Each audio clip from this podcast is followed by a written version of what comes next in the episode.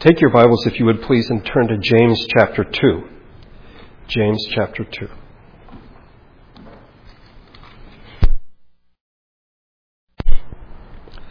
Last Sunday we looked at and asked the questions What is the gospel? Why is it good news? In the story of the two disciples on the road to Emmaus, a stranger, Jesus joins their conversation and he retells the whole story of the Old Testament, beginning with Moses, the Torah, and through the prophets, and showed how that Jesus was the fulfillment that he had to suffer these things. This is how it was for people who lived in the Old Testament or in the light of the Old Testament. But for those of us who live after the resurrection of Jesus, what we find is that the end of the story breaks through in the middle of the story.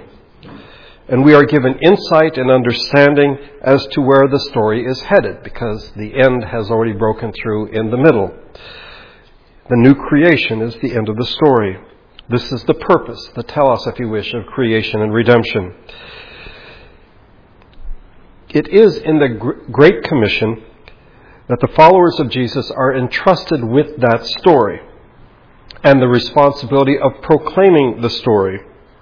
The story is the good news, the gospel. And Jesus commissions his disciples to proclaim the good news. As we saw last week in Mark 16, and he said to them, Go into all the world and proclaim the gospel to the whole creation. In Matthew's account, we read, Go and make disciples of all nations. And in Luke's account, found in Acts chapter 1, You will be my witnesses in Jerusalem and in all Judea and Samaria and to the ends of the earth. However, as we saw last week, it seems that in the past few centuries, the Christian gospel or good news has ceased to become good news, something to be proclaimed, but rather it is spoken of as advice. So that if you talk about the Christian faith, most people, even many Christians, imagine that you're talking about an option that someone might or might not want to take up if they felt so inclined. A piece of advice. For some, it is a new kind of spirituality, a Jesus focused interior life for those who want that kind of thing. For others, it is a new way of living, a Jesus based morality that for you or your community might want to sort of follow this pattern. For still others, it is an option for the future, taking out an option on the future, a kind of retirement plan to make sure that you survive if nobody else does. At least you will in the future. None of these is totally wrong. The message of Jesus the message about Jesus do include, in fact, something about spirituality, something about morality, something about the ultimate future. But they miss the main point if this is all that they say. The message of Jesus was not good advice, it was good news. And as we saw last Sunday, for something to qualify as news, particularly in our case, we want good news, there need to be at least four things. First of all, an announcement of an event that has already happened. So news doesn't say this is what's happening, this, is, this has happened, or this will happen. No, no. It is a proclamation of something that has happened. Secondly, there is a, a larger context, that this story isn't just out of nowhere. There is a backstory, if you wish, that helps explains why this is good news. Thirdly, it is a revealing of what is going to happen in the future. And lastly, it is a transformation of the present moment. Because I've been told something has happened which is going to transform the future, it transforms this moment as well. So when Paul and the apostles told people the good news, they were not inviting people to a new way of thinking or a new way of living that would enable them to think and live differently. He was telling them, the apostles were telling people something that had happened which would change, in fact, had changed the world. The world is now a different place because the end of the story has broken through here in the middle of things. Paul is summoning people to be a part of that new and different reality.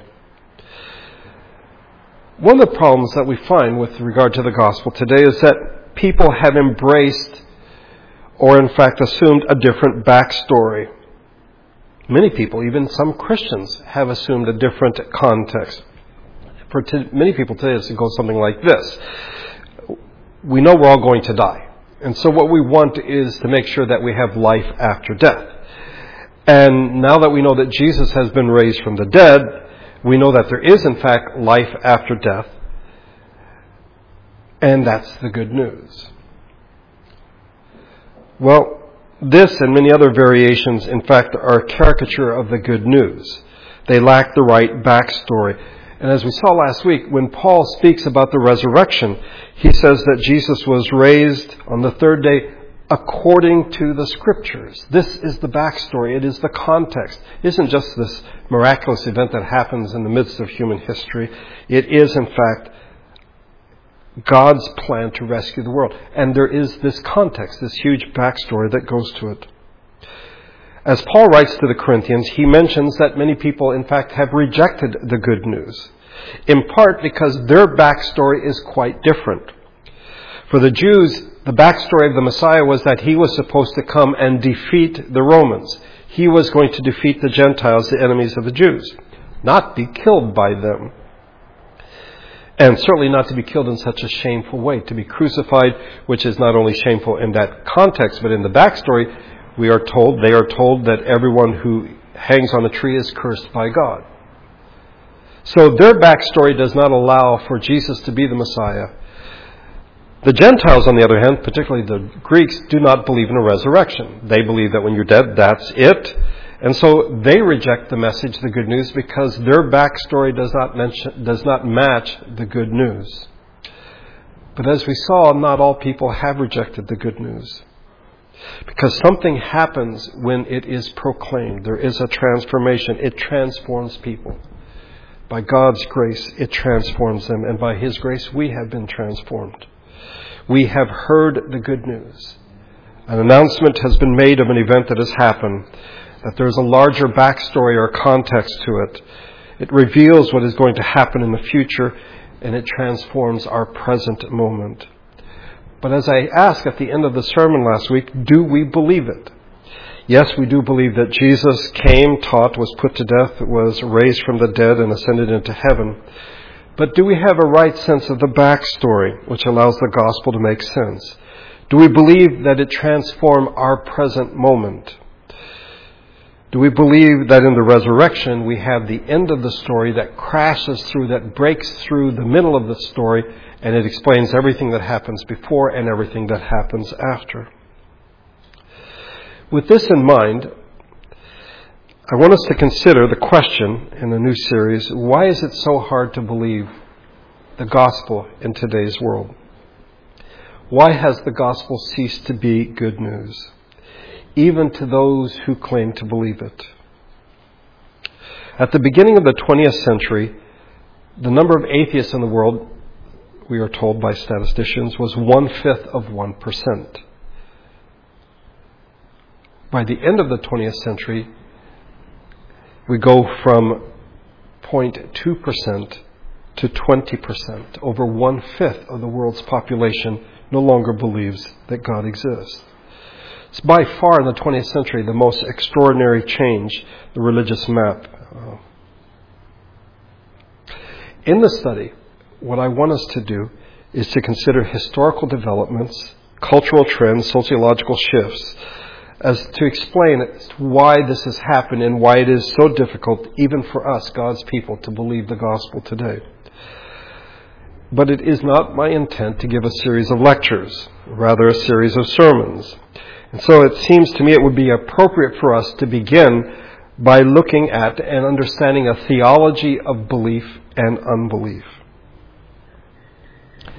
As we have done with other matters in Scripture, we have considered things, and we will consider today belief and unbelief in the light of creation, fall, and redemption, which points to the new creation. We will get to our text, by the way, later in the sermon. In creation, there are several things that we need to be reminded of and to remember with regard to creation. First of all, it was not finished or it was not completed. This is seen in a number of things, but I will mention one, and that is the dominion mandate. When man is told, fill the earth and subdue it and have dominion. Why subdue something if in fact it is complete or it is finished? Because it is not finished. It is not complete. The Garden of Eden was different. We read in Genesis 2 8, and the Lord God planted a garden in Eden in the east, and there he put the man whom he had formed. The whole planet was not Eden. The planet needed to be subdued because the work of creation is not finished because as we've seen, Second thing is that creation is pointing to something else. It is not the end of the story in and of itself. It is not the telos, if you wish. It is pointing to the new creation. So creation is in process. It is in process, and humanity is to be, is to take the lead in this, to subdue and prepare creation as we head to the new creation.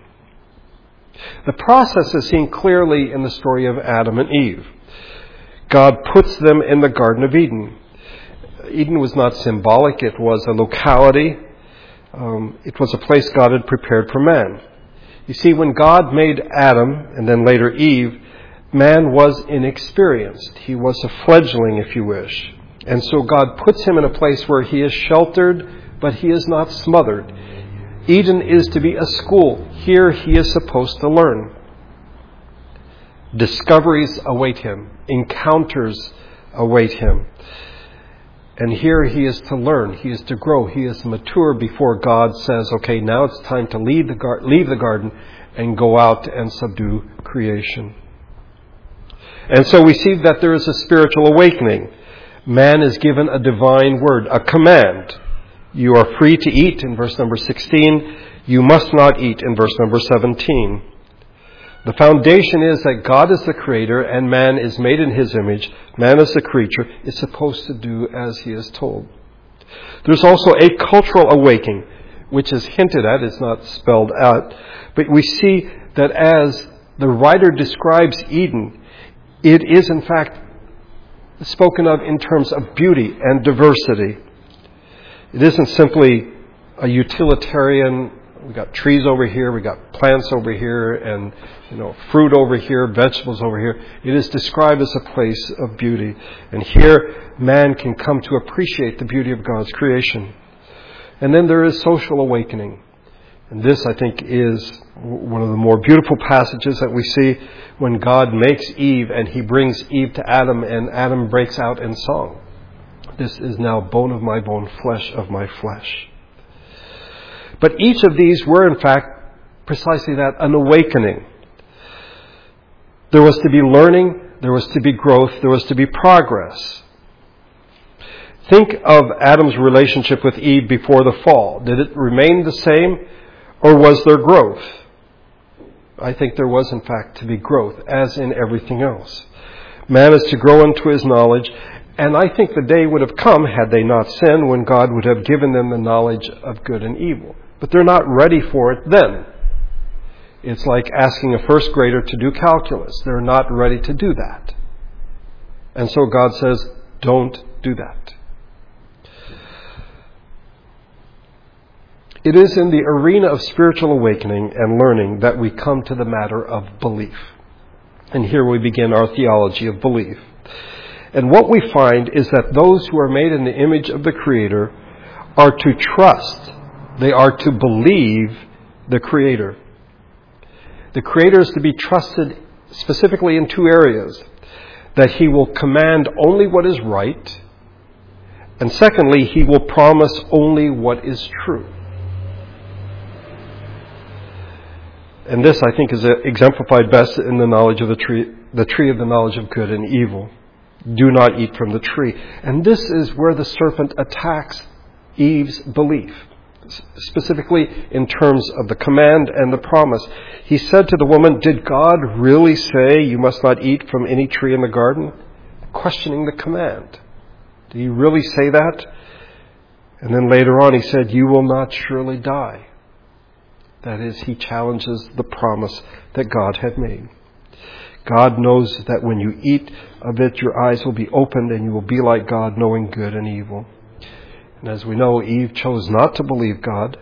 She did not trust that He was commanding what was right, and she did not trust that His promises were true. Belief is seen in obedience, unbelief is seen in disobedience. And so Eve disobeyed because she did not believe, and she disobeyed God and gave Adam to eat as well. And the great separation happened. That is belief and unbelief in creation. Now we come to the fall. Unbelief is what led to the fall of creation. And as a result, unbelief is the default setting of every human being born into the world. To the point that we cannot believe God on our own. Apart from the grace of God, we cannot believe, we cannot trust God. There is something within us that refuses to trust that His commands are right and that His promises are true. On the one hand, you could say, well, it's just because we are fallen, that there's this mistrust, that we, we don't see things clearly. It's like a child who challenges a parent saying, I, I don't think you know what you're talking about. But on the other hand, there is in fact a moral resistance within us that we do not want to believe. We do not trust God. Now we come to redemption. And as we saw in the series on creation, redemption is not intended as a return to the original state. It is not a return to Eden. It's interesting that many people, even non Christians, speak of a utopia which is a return to Eden. And this is not what God intends. What is intended is the new creation. And with, as with creation in redemption, belief is key. The Creator, the Redeemer, is to be trusted, that He commands only what is right and He promises only what is true. One of the pivotal characters in Scripture in this regard is Abraham, who is found not only in the Old Testament, but is referred to time and again in the New Testament as an example of belief. Now we come to our text in James chapter 2. In James chapter 2, verses 14 to 26, James seeks to correct, I think, a, a misconception on the part of his readers um, with regard to faith. That somehow belief is, is just sheer mental assent. It is like, yes, I believe that, but without any uh, consequences, without any implications, without any results. And James is like, this is simply not the case. And so he gives four illustrations. The first is a brother and sister who is in need. Uh, and they need food, they need clothing. Then the demons who believe, Abraham who offers Isaac, and then lastly Rahab the prostitute who hid the spies. And if you're taking notes, you'll notice that in verses 17, 20, 24, and 26, at the end of each illustration, if you wish, James tells us what he wants us to know. Verse 17, in the same way, faith by itself, if it is not accompanied by action, is dead. Verse number 20, you foolish man, do you want evidence that faith without deeds is useless? Verse 24, you see that a man is justified, a person is justified by what he does and not by faith alone. And then lastly in verse 26, as the body without the spirit is dead, so faith without deeds is dead. Again, just a side note. The first two illustrations are negative, the second two are positive. The first and the last illustrations deal with our our dealings with human beings, with our fellow humans, and then two and three deal with our relationship to God. So, what is genuine faith? Well, James gives us the example of Abraham. Um, and he tries to be provocative. I think James knows exactly what he's doing, but he's trying to provoke his readers. Look, if you would, beginning at verse number 21. Was not our ancestor Abraham considered righteous for what he did when he offered his son Isaac on the altar? You see that his faith and his actions were working together, and his faith was made complete by what he did. And the scripture was fulfilled that says, Abraham believed God, and it was credited to him as righteousness, and he was called God's friend. You see that a person is justified by what he does, and not by faith alone. Do you know the story? Do you remember the story that's mentioned in verse number 21? It's found in Genesis chapter 22. Isaac was born to Abraham and Sarah in their old age. He was 100, she was 90. They had waited 25 years for this miraculous child, the child of promise. And then one day, God says to Abraham, Take your son, your only son Isaac, whom you love. I find that very striking. Whom you love. And go to the region of Moriah, sacrifice him there as a burnt offering on one of the mountains I will tell you about. And then amazingly, we read that early the next morning, Abraham got up with Isaac and two servants, and on the third day of traveling, they reached the place that God had told him. Abraham and Isaac went up alone. Abraham built an altar. He put wood on it. He tied up his son, put him on the altar, and took out a knife to kill him when he was stopped by the angel of the Lord. Abraham saw that there was a ram. He turned and saw a ram caught in the thicket, and he took that ram and sacrificed it in the place of his son Isaac. It is this incident to which James refers. And as he begins in verse number 22, you'll see he says, You see, making three points here, that faith promotes works. They're not an exercise in and of themselves. Faith needs works, and faith precedes works. This is verse number 23. This is an important part of the argument, and I think it's one of the things that people tend to miss. If you look at verse number 23, and if you have a, a reference Bible that tells you where this comes from, you will notice that it comes from Genesis chapter 15 in verse number 23. And the scripture was fulfilled that says, Abraham believed God and was credited to him as righteousness. If you don't know better, you might think that what James is saying is because of what he did with Isaac, because he believed God then and didn't kill, or that he was willing to kill Isaac, that's why he was seen as righteous. No. The passage in Genesis 15 happens 15 years before Isaac is even born. So it may have happened 25 years, maybe even longer, before Abraham is asked to sacrifice his son. This is the backstory that James assumes his readers know. They are Jews, they should know the story. Ten years, sort of, when God called Abraham, he made him a promise. And ten years later, we have that promise repeated. And it is at that point in Genesis 15, Abraham believes God. And it is credited to him as righteousness. Fifteen years later, Isaac comes along. And then some period after that, we don't know, let's say 10 years after that, Abraham is asked to sacrifice his son. How do we know that Abraham believed God? Because he was willing to offer his son Isaac. But that's not when the belief started. The belief started much earlier than that. That is the backstory. He trusted God that God would command only what is right and he would promise only what is true. Abraham's belief was not mere affirmation. After all, the demons believe and tremble, we're told earlier in the chapter. Um, no.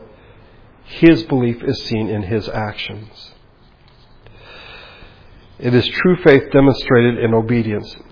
And even though Abraham was centuries before the coming of Jesus into the world, his belief is the pattern. In redemption, we are to trust the Redeemer, the Creator. The resurrection of Jesus, as I've said, is the end of the story that breaks through in the middle of the story. And as people of the new creation, because the end has come in and now we are after the resurrection, Paul tells the Corinthians, if anyone is in Christ, he is a new creation. The end of the story has come through, so we know how things are going to turn out. If we are God's people in the new creation, in the new age, belief is the mark of God's people. It is the chief characteristic of the new age. Remember that good news is, in fact, the transformation of the present moment, with a huge backstory to it and with a revealing of what the future brings or will bring. And we see this in the coming, the return of Jesus from the dead. He's raised from the dead. We should not be surprised that belief is there. Belief is there at the beginning in creation. We see it also in redemption. Again, not a return to Eden, but it is, in fact, this is what God calls his people to do. In the fallen world, our default setting is unbelief. We do not want to believe. We do not trust God, frankly. Uh, the, the things he commands seem bizarre, given our particular culture, we're more, you know, back in the olden days and you know, centuries ago, these people were primitive, and so yeah, they might believe this stuff, but we know far better than that. And the promises, where where's the fulfilling of the promises that He has made? Here we are, some 20 centuries, 21 centuries after the coming of Jesus, after the resurrection of Jesus, and we are called to believe just as Abraham was called to believe some 20 centuries before Jesus came into the world. Now, we know that Abraham and Sarah had good reasons not to believe. When God first made the promise, Abraham was 75, Sarah was 65. The promise is repeated and repeated. The last time that the promise is spoken, he is 99 and Sarah is 89. They have, one could say, good and sufficient reasons not to believe God. But in fact, Abraham does believe God. He does believe God. And the promise is fulfilled. Why is it so hard for us to believe? Abraham lived before the coming of Jesus, some 20 centuries before. We're 20 centuries after. Why is it so hard for us to believe? I will grant you that the fact that we are sinners has a lot to do with it. But the world has changed and has sought to reinforce in many ways, has sought to justify the default setting of unbelief. Or, failing that, the whole nature of belief has been sort of tweaked by the modern world so that what the Bible speaks of as belief and what we think of as belief oftentimes are not really related. We will be examining this in the weeks to come, but just to give you several examples.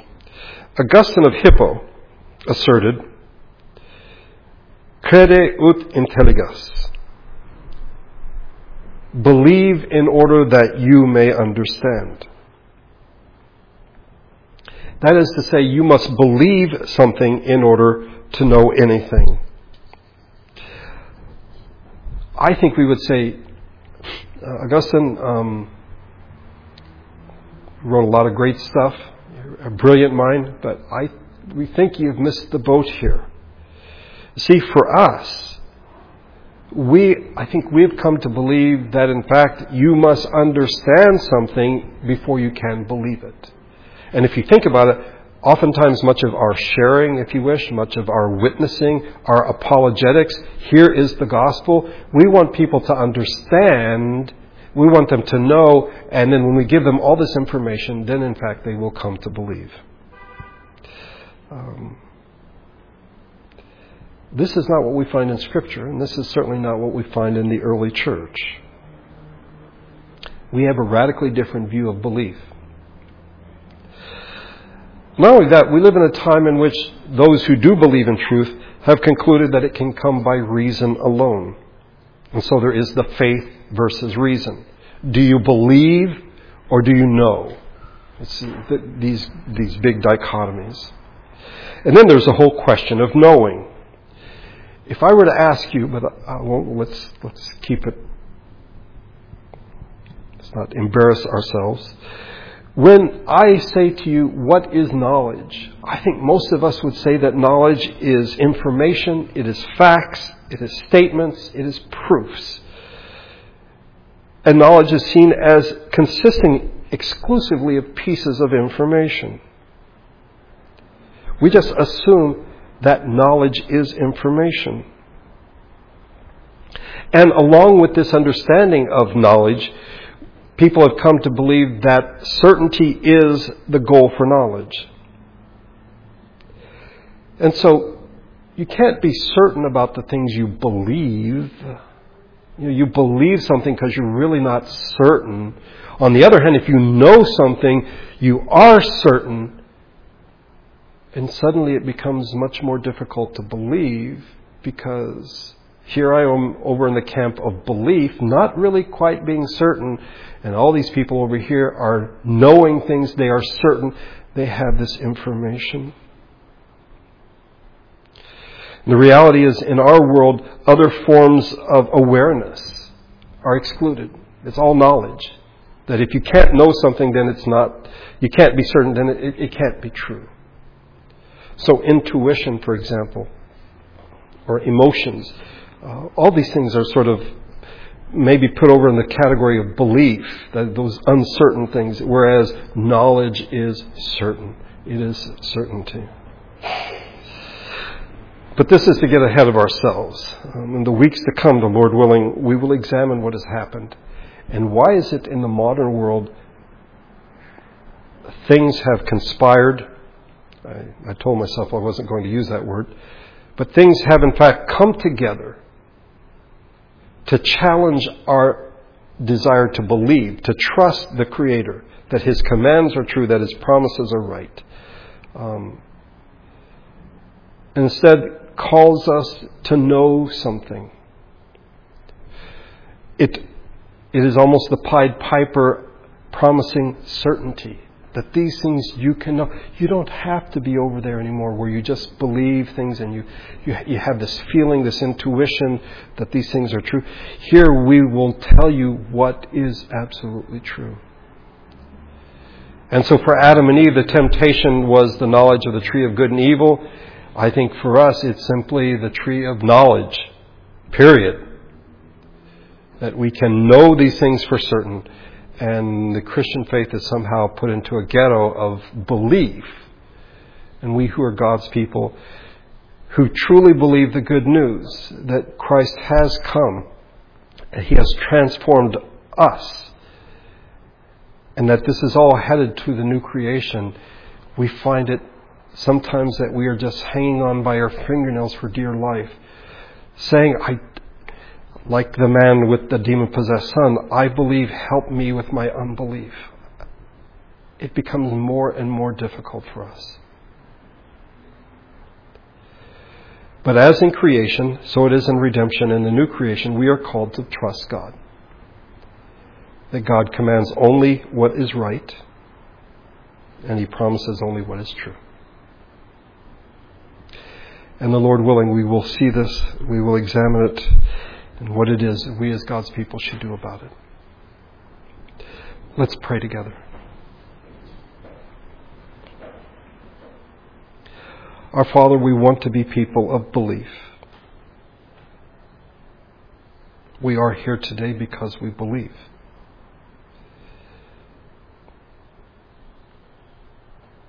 And yet there are moments, sometimes more than moments, in which we struggle the whole matter of believing.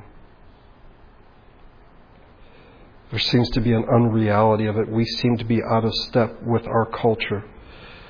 We seem to be out of step with the movement of history, even.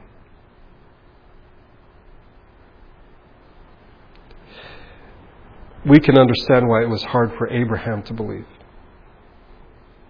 After all, he was an old man and his wife was an old woman. How could they have a child? We may not be so quick to understand why it is hard for us to believe. And I pray that by your grace and your Spirit, we would come to see this in the weeks to come. As sinners, our default setting is unbelief. As your people whom you are redeeming, you've called us to faith, to belief, to trust. Give us the grace we need to believe. Again, we pray for those that aren't with us today who are traveling that you would keep them safe. Those that are sick, that you would touch them. May your Spirit and your grace go with us as we leave this place. May we have a sense of your presence with us as we walk through the world in the coming week. I pray in Jesus' name. Amen.